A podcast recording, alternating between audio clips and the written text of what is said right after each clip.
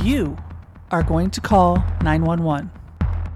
There's going to come a time when you're going to need to call 911. Do you know what to tell the dispatcher in order to get help to you? I'm going to tell you what to tell me, a veteran police dispatcher, in order to get the right resources, the right help to you as fast as possible. I'm Lisa Moore. I've been a police dispatcher for over 20 years. Welcome to Digitally Dispatched. Parents nowadays are obsessed with the back to school signage for their kids going into whatever grade they're going into. And they make these beautiful, colorful signs and they put them in their new duds that they just bought for school, which is fine. But we want to make sure we protect our children too. A simple sign that says, Little Ava is going into kindergarten this year is all you need. That's it, no more. Let's think about this. Your child holds up a sign and it has the child's name, what grade they're going into, what school they're going into, who their teacher is, and what their favorite thing to do is, or what their favorite candy is. You have just handed out a complete profile of where your child is going to be five days a week from now until what, Christmas? And then from Christmas all the way to the end of the year. That's scary, isn't it? And if that doesn't scare you, it should. Look, it's great to celebrate your children, and, and I'm all for it, but keep it simple and keep them safe. Let's talk about the bus stops. Not all kids have to ride the bus. Some parents take their kids to school every day, which is great. But for those kids who have to take the bus, you need to make sure that there is an adult nearby, whether it's you yourself or a trusted neighbor that's with their child at the bus stop to keep an eye on them. I know it sounds kind of like we're going overboard, but in today's world, we're not. You want to make sure that that child is not being targeted while they're sitting waiting for a bus to come to pick them up because it happens. And what's scary is the people who prey upon our kids do it kind of in the shadows. They watch from a distance. They watch to see what habits the kids have or what habits the parents have. So keep your eyes on your kids until they get on that bus, wave goodbye, and let them go have a great day at school. Make sure, though, that you're there or a trusted adult is there to get them off the bus and bring them home. We, as the dispatchers, don't want to have to receive that call that y'all dread. Let's talk about the actual buses.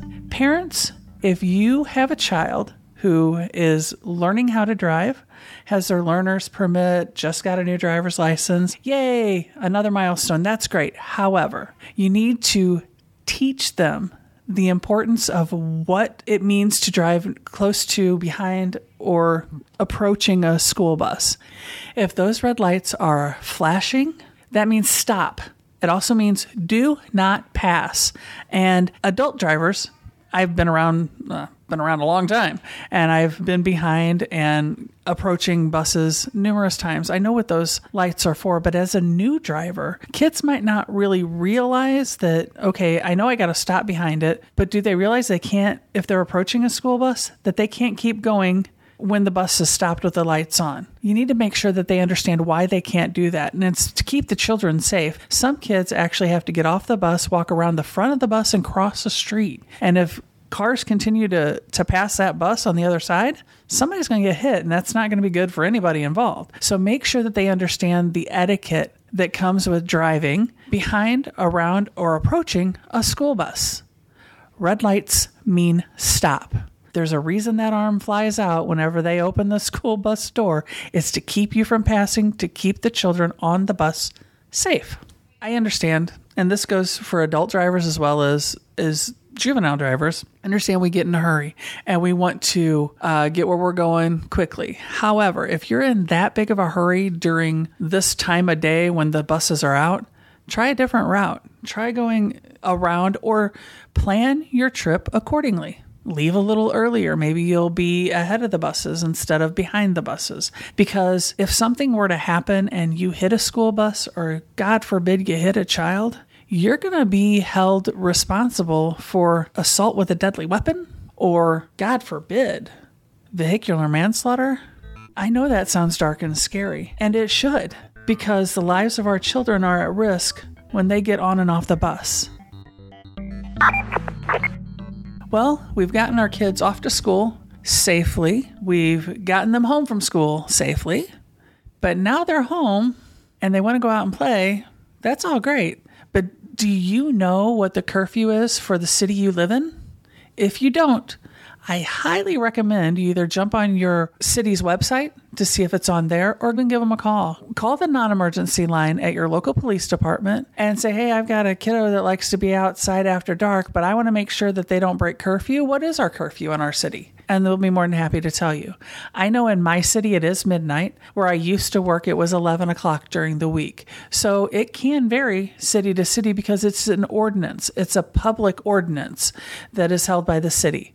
What happens if your child breaks curfew? Well, usually they're given a verbal warning to make their way back home, or if they're up to no good, parents can get called to come out and pick up their children who are causing havoc and doing no good. it doesn't happen too often, but it does happen. And we want to nip that in the bud. If they know what time they have to be home by, make sure they're home by that time. We don't get a whole lot of calls in reference to curfew, but when we do, it's usually things where the kids are ringing doorbells and running away and whatnot. And officers will go out and they'll usually give verbal warnings. However, there are some kids that don't learn their lesson by being told not to be out after curfew, and they become persistent offenders. And when that happens, they can end up getting tickets, not for themselves, but for their parents. And the parents will then have to deal with a citation from the city because their children weren't home where they should have been. And seriously, what parent wants to be awakened at three o'clock in the morning because their child is out running around the neighborhood? I can tell you, not many. And do you want to have to get out of bed at three o'clock in the morning and go pick up Johnny or Jimmy or Susie because they're running crazy in the in the neighborhood? No, you don't. And to that I just say be a parent know where your kids are, make sure they know what curfew is, and they know what the repercussions of breaking curfew can be. If it continues, it goes from the level of warnings to citations to juvenile hall. We want to make sure that the kids stay safe because it's not safe being out after curfew. That's why there is one. So pay attention to whatever your city's curfew limits are and follow them and make sure your kids follow it too. While we're on the topic of curfew, let's talk about things that can happen when kids are out after curfew. One of the things we deal with on a regular basis is what we call car clouting. And what car clouting is, is basic vehicle tampering. That's the official term, I guess, is vehicle tampering. Car clouting is when more than one vehicle gets broken into in a neighborhood. A lot of times, especially with children or juveniles, they will shake the car doors and they'll they'll go car to car to car and see whose car is unlocked. And if they happen to find that one that's unlocked, they're going to open up that car. They're going to go through the inside of the vehicle, see if there's any change, if there's any money, if there's any wallets, name it. They're going to take whatever it has some type of value to them out of the vehicle.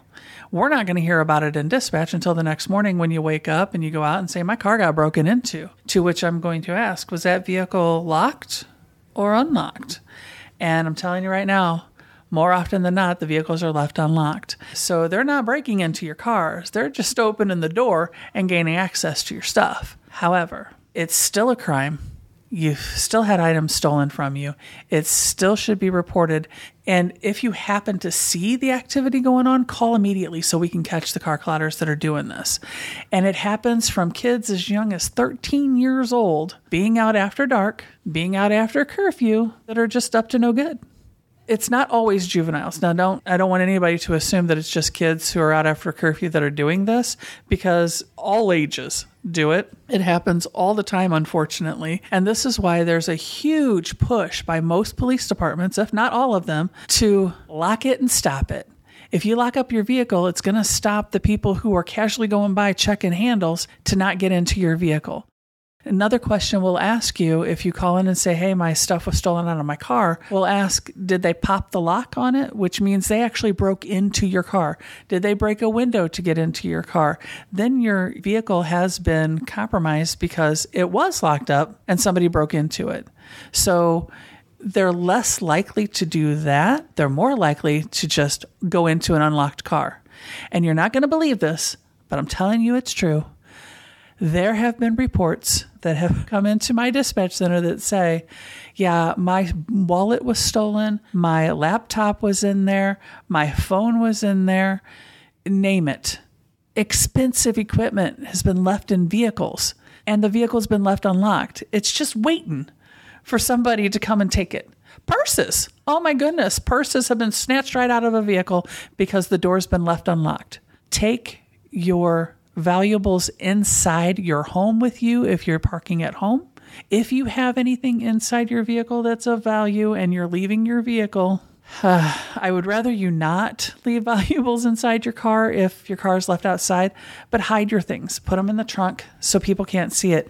If they walk by your car, whether it's in a parking lot or on the street, and they glance over and they see your purse sitting on the passenger seat, they're going to do their best to get in to get that purse because more than likely there's going to be credit cards and or cash in that purse. So don't set yourself up to be a victim. Protect yourself, protect your property, lock it to stop it. And since we're talking about locking it and stopping it, how many of you have valuable things in your house? Another reason to keep things locked up there are people who still think we live in a certain time where you can just leave your doors unlocked and everything's going to be fine and the neighbors might come over and walk on in and say hey. And if you're expecting somebody fine. However don't forget to lock up at night. Don't forget to lock up when you're not home because your valuables are valuable. And if people can just walk into your house and take them they're gonna so, again, don't set yourself up to be a victim. Protect yourself, protect your home, and protect those valuables. Lock it to stop it. I've got a couple of episodes dedicated to situational awareness. What is situational awareness? It's paying attention to everything that's going on around you. And it's important whether you're walking, driving, in a restaurant, out for whatever. Pay attention to your surroundings because that's going to keep yourself safe. And this is really important when you're, say, at a shopping mall or even a big box store because there's unsavory people everywhere and they're looking for victims. They're looking to take advantage of a situation. So let's say you've been shopping at one of those big box stores or at a big mall and you're heading out to your car with your spoils of the day. Pay attention to people who might be following you. Pay attention to people who might be watching you as you walk out. Just keep an eye around you. Be observant to what's going on. If something looks scary, call 911 if you have to. If somebody's following you, call the local police department on the non emergency line saying, Listen, I'm a little nervous about going out to my car because somebody's been following me through the store. Kind of like an officer to be on the parking lot when I go out to my car. They don't even have to follow you, they don't have to escort you from the door to your car, but having their presence might help deter somebody who's been following you through the store. And that way you're safe. Make sure you keep yourself safe. Look, there's a ton of stuff that we've discussed today, and I feel really great getting that information out there, but I know I haven't hit on everything. Are there any public service announcements that you can think of that maybe I can share? What have I missed? Go over to my website at digitallydispatched.com and fill out the quick web form and let me know what you're thinking. Sounds simple, doesn't it? It is. It's about collecting the information and putting it to work. Now, I'm off to go make some more episodes. I can't wait to hear from you. Together, we're going to make better calls to 911. I'm Lisa. I'm a 911 dispatcher, and you have been digitally dispatched.